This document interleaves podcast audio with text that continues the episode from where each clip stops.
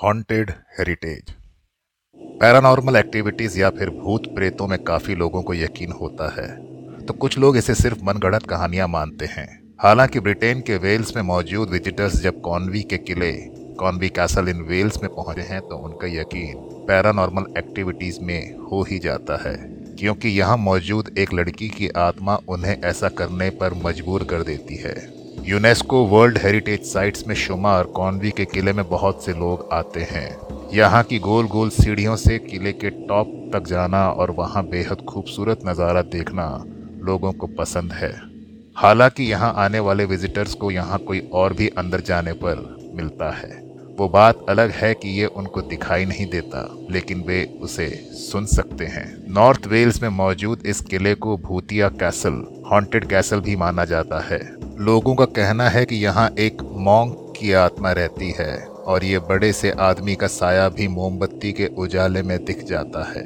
हालाँकि अब यहाँ एक और भूत लड़की के रूप में लोगों को मिला है, वो भी दिन के उजाले में। साल 2016 में यहाँ आए एक पैरानॉर्मल इन्वेस्टिगेटर ने दावा किया था कि उसे यहाँ एक छोटी लड़की की आवाज़ सुनाई दी थी। जिसने उनसे कहा, उन्हें ये मत बताना।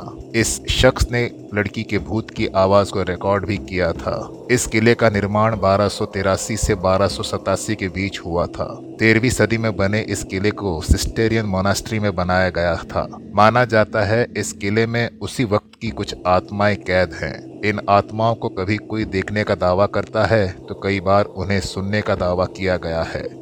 सोलहवीं सदी में इस किले को किंग हेनरी आठ ने एक जेल के तौर पर इस्तेमाल किया था। बताया यह भी जाता है कि उस जेल में जिनकी मौत हुई, उनकी आत्माएँ भी आज तक यहाँ टिकी हुई हैं। साल 2020 में इस किले के बाहर सैनिकों के भूतों की एक पूरी लाइन देखे जाने का दावा किया गया था। एक शख्स ने इसकी तस्वीर भी खींची थी। इन भूतों के हाथ में तलवार थी। अगर यकीन ना हो तो एक बार कॉनवे के किले, कॉनवी कैसल इन वेल्स में ज़रूर जाएँ।